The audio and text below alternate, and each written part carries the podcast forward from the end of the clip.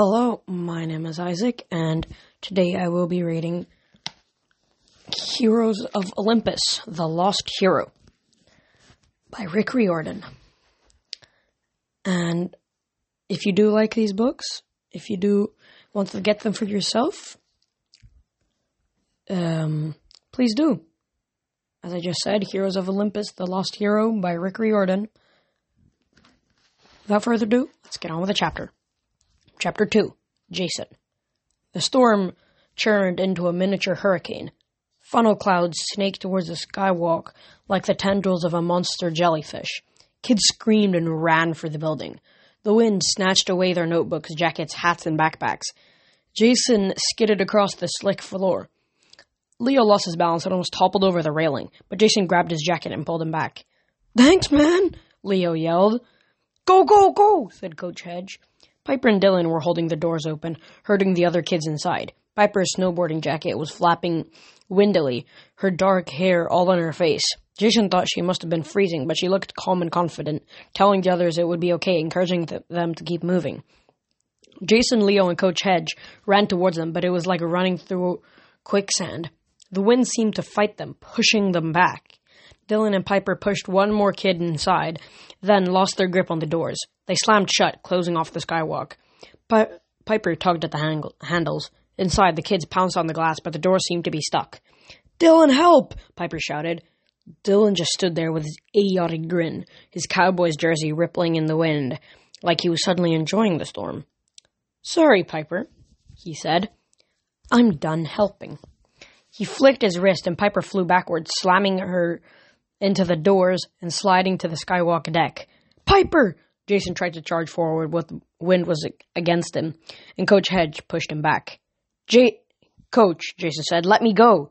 Jason, Leo, stay behind me, the coach ordered. This is my fight. I should have known that was our monster. What? Leo demanded. A rogue worksheet slapped him in the face, but he swatted it away. What monster? The coach's cap blew off, and sticking up above his curly hair were two bumps, like the knots cartoon characters get when they're bonked on the head. Coach Hedge lifted his baseball bat, but it wasn't a race- regular baseball bat anymore. Somehow it had changed into a crudely shaped tree branch club with twigs and leaves still attached. Dylan gave him a psycho happy smile. Oh, come on, coach. Let the boy attack me. After all, you're getting too old for this. Isn't that why they retired you to this stupid school? I've been on your team the entire season and you didn't even know. You're losing your nose, Grandpa. The coach made an angry sound like an animal bleeding. That's it, Cupcake. You're going down.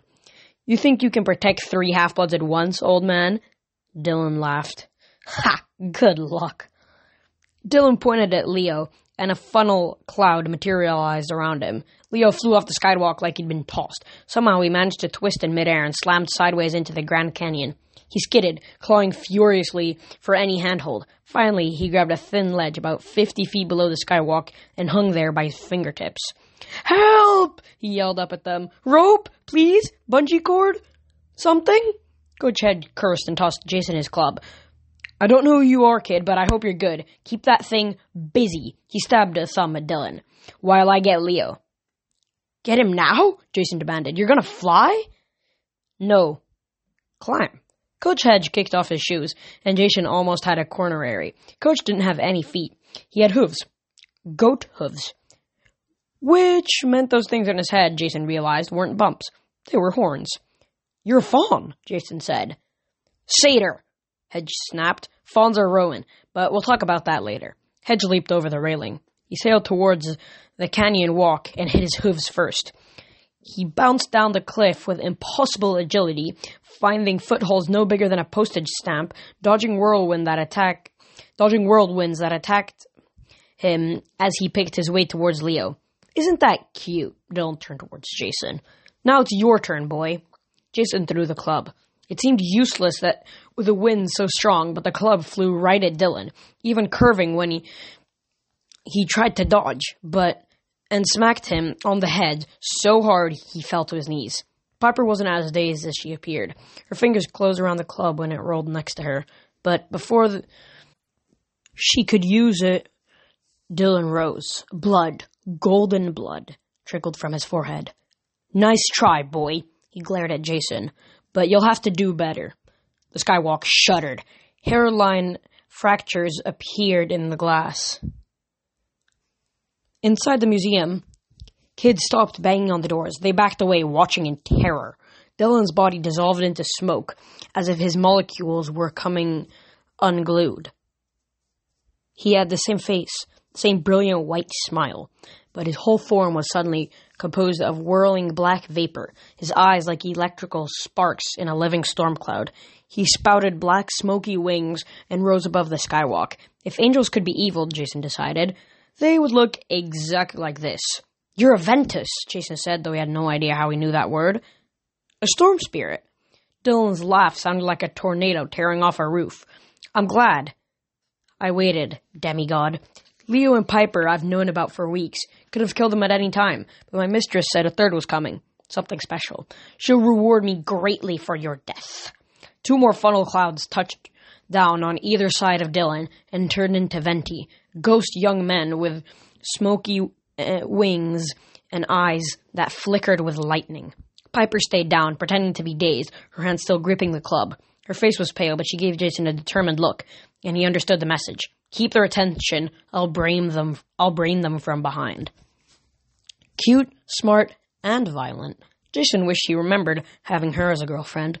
He clenched his fists and got ready to charge, but he never got a chance. Dylan raised his hand, arcs of electricity running between his fingers, and blasted Jason in the chest. Bang! Jason found himself flat on his back, his mouth tasting like burning aluminum foil. He lifted his head and saw that his clothes were smoking. The lightning bolt had gone straight towards his body and blasted his left shoe off. His toes were black with soot. The storm spirits were laughing. The winds raged. Piper was screaming def- defiantly, but it sounded tiny and far away. Out of the corner of his eye, Jason saw Coach Hedge climbing off the cliff with Leo climbing the cliff with Leo on his back. Piper was on her feet, desperately swinging the clubs to fend off the club to fend off the two extra storm spirits, but they were just toying with her. The club went right through their bodies like they weren't there, and Dylan, a dark winged tornado with eyes, loomed over Jason. Stop, Jason croaked, his nose unsteadily to his feet. He rose unsteadily to his feet, and he wasn't sure who was more surprised him or the storm spirits. How are you alive? Dylan's form flickered. That was enough lightning to kill 20 men. My turn, Jason said. He reached in his pocket and pulled out the gold coin. He let his instincts take over, flipping the coin in the air like he'd done it a thousand times. He caught it in his palm, and suddenly he was holding a sword, a wickedly sharp, double edged sword. The rigid grip fitted his fingers perfectly, and the whole thing was gold hilt, handle, and blade. Dylan snarled and backed up. He looked at his two comrades and yelled, Well, kill him! The other two storm spirits didn't look happy with that order, but they flew at Jason, their fingers crackling with electricity.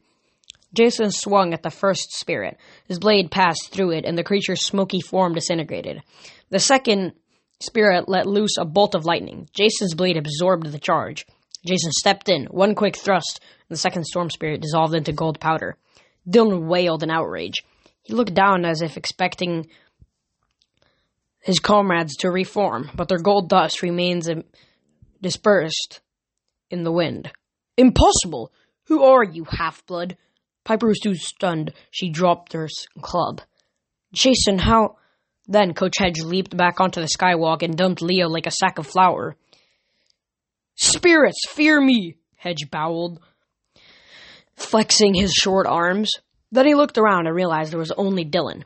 Curse you, boy! He snapped at Jason. Didn't you leave some for me? I'd like a challenge. Leo got to his feet, breathing hard. He looked completely humiliated, his hands bleeding from clawing at the rocks. Yo, Coach Supergoat, whatever you are, I just fell down the freaking Grand Canyon. Stop asking for challenges. Dylan hissed at them, but Jason could see fear in his eyes. You have no idea how many enemies you have awakened, half bloods. My mistress will destroy all demigods. This war you cannot win. Above them, the storms exploded into a full force gale. Cracks expanded in the skywalk. Sheets of rain poured down, and Jason had to crouch to keep his balance. A hole appeared in the clouds, a swirling vortex of black and silver. The mistress calls me back, Dylan shouted with glee. And you, demigod, will come with me. He lunged at Jason, but Piper tackled the monster from behind. Even though he was made of smoke, Piper somehow managed to connect.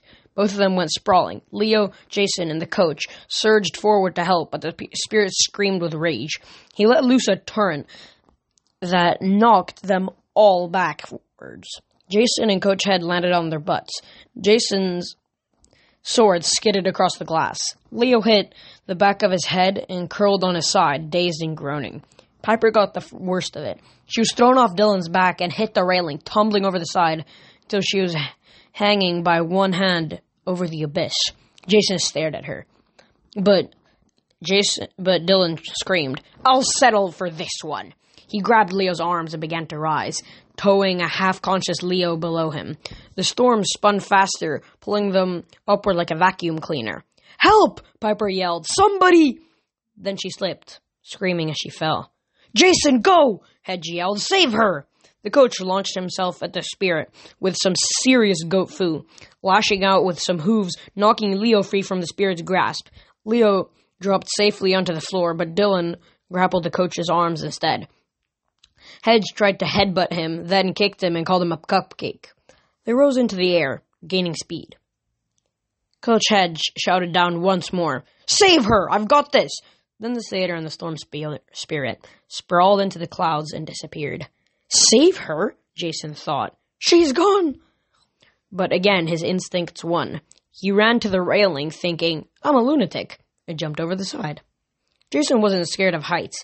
He was scared of being smashed against the, against the canyon floor 500 feet below. He figured he hadn't accomplished anything except for dying along with Piper, but he tucked in his arms and plummeted headfirst. The sides of the canyon raced past like a film on fast forward. His face felt like it was peeling off.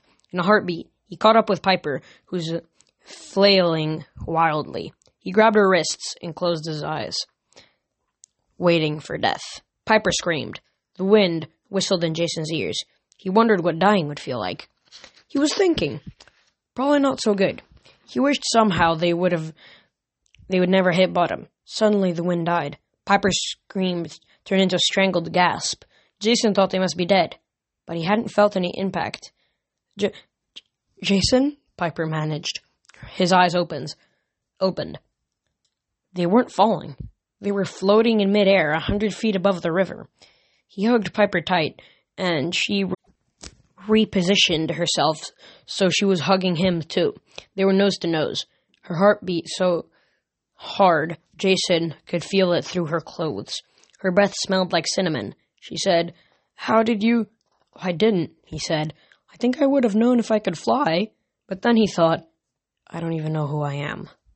He imagined going up. Piper yelled as they shot a few feet higher. They weren't exactly floating, Jason decided. He could feel pressure under his feet like they were balancing on the top of a glacier. A geyser. The air is supporting us, he said. Well, tell it to support us more. Get us out of here. Jason looked down. The easiest thing would be to sink gently to the canyon floor. Then he looked up. The rain had stopped. The storm clouds didn't seem as bad, but they were still rumbling and flashing. There was no guarantees the spirits were gone for good, but he had no idea what happened to Cad- Coach Hedge. And he left Leo up there, barely conscious. We have to help them, Piper said, as if re- reading his thoughts. Can you? Let's see, Jason thought. Up. And instantly they shot skyward. The fact he was riding the winds might have been cooler under different circumstances. But he was too much in shock.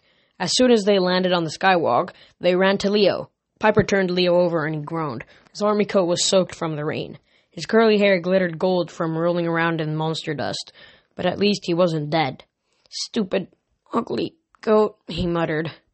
Where'd he go? Piper asked. Leo pointed straight up. Never came down. Please tell me you didn't actually just save my life. Twice, Jason said. Leo groaned even louder. What happened? The tornado guy? The gold sword? I hit my head. That's it, right? I'm hallucinating. Jason had forgotten about the sword. He walked over to where it was lying and picked it up. The blade was well balanced. On a hunch, he flipped it. Mid spin, the sword shrank back into a coin and landed in his palm. Yep, Leo said. Definitely hallucinating.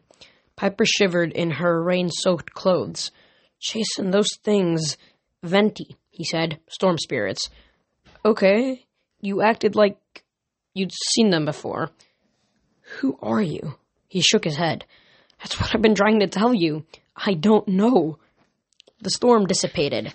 The other kids from the wilderness school were staring out of the glass doors in horror. Security guards were working on the locks now, but they didn't seem to have any luck.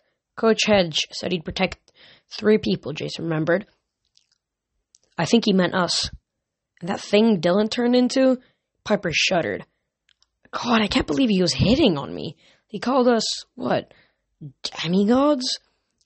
Leo lay on his back, staring at the sky. He didn't even seem anxious to get up. Don't know what demi means, he said, but I'm not feeling too godly. You guys feeling godly? There's a hor- there was a brittle sound, like dry twigs snapping, and the cracks in the skywalk began to widen. We need to get off this thing, Jason said. Maybe if we. Oh, okay, look up there and tell me if those are flying horses. At first, Jason thought Leo had hit his head too hard. Then he saw a dark shape descending from the east, too slow for a plane, too large for birds. As it got closer, he could see a pair of winged animals, gray four legged, exactly like horses, except one had a 20 foot wingspan, and they were pulling a brightly painted box with two wheels. A chariot. Reinforcements, he said. Hedge told me an extraction team was coming for us. Extraction squad? Leo shrugged to his feet. That sounds painful. And where are they extracting us to? Piper asked. Jason watched as the chariot landed on the far end of the skywalk. The flying horses tucked in their wings and cantered nervously across the glass, as if they sensed it was near breaking. Two teenagers stood in the chariot a tall blonde girl, maybe a little older than Jason, and a bulky dude with a shaved head and a face like a pile of bricks. They both wore jeans and orange t shirts, with shields tossed over their backs. The girl leaped off before the chariot had even finished moving. She pulled a knife and ran towards Jason's group with a bulky dude was reining in the horses. Where is he? the girl demanded, her gray eyes flaring and were fierce and a little startling. Where's who? Jason asked. She frowned like his answer was unacceptable. Then she turned to Leo and Piper. Where is Gleason? What about your. Where is your protector, Gleason Hedge? The coach's first name was Gleason? Jason might have actually laughed in the mo- if the morning hadn't been so weird and scary. Gleason Hedge, football coach, goat man, and protector of demigods. Sure, why not? Leo cleared his throat. He got taken by some tornado things. Venti, Jason said, storm spirits. The blonde girl arched an eyebrow. You mean anemoi? Thunella? That's the Greek term. That's the Greek term. Who are you and what happened? Jason did his best to explain, though it was hard to meet those intense gray eyes. About halfway through the story, the other guy from the chariot came over. He stood there, glaring at them, his arms crossed. He had a tattoo of a rainbow on his biceps, which seemed a little unusual. When Jason had finished his story, the blonde girl didn't look satisfied. No, no, no! She told me he would be here. She said if I came here, I'd find the answer. Annabeth, the bald guy grunted. Check it out. He pointed at Jason's feet. Jason hadn't thought much about it, but he was still missing his left shoe, which had been blown off by the lightning. His bare foot felt okay, but it looked like a lump of charcoal. The guy with one shoe, said the bald dude. He's the answer. No, Butch, the girl insisted. He can't be. I was tricked. She glared at the sky as though it had some, done something wrong. What do you want from me? she screamed. What have you done with him? The skywalk shuddered, and the horses whinnied urgently. Annabeth, said the bald dude. Butch, we gotta leave. Let's get these three to camp and figure out from here. Those storm spirits might come back. She fumed for a moment. Fine. She fixed Jason with a resentful look. We'll sell this later. She turned on her heel and marched towards the chariot. Piper shook her head. What's her problem? What's going on? Seriously, Leo agreed. We have to get out of here, Butch said. I'll explain on the way. I'm not going anywhere with her, Jason gestured toward the blonde. She looks like she wants to kill me. Butch hesitated. Annabeth's okay. You gotta cut her some slack. She had a vision, vision telling her to come here to find a guy with one shoe. That was supposed to have the answer to her problem. What problem? She's been looking for one of our campers who's been missing for three days. She's gonna out of mind with worry. She hoped he'd be here. Who? Jason asked. Her boyfriend, Butch said. A guy named Percy Jackson. And that was the suspenseful end of the second chapter. And these were from Jason's point of view, of course. The next chapter will be of Piper, and then the fourth one will also be of Piper, and then it will go on to Leo. Um, yeah. Percy's missing. Okay. That's not very good. Not good at all. No, no, no, no. Not good. Not good at all. Um, so he's gone. Um, and I want, and I wonder who's this uh, person who Annabeth has been getting visions from is. Well, it seems like it's one of the gods. And she said she told me that I would find him here. So it's a female god. Goddess. Which narrows it down. We'll see. Eventually we will see. But with that, thank you guys for listening to me read this chapter. Isaac,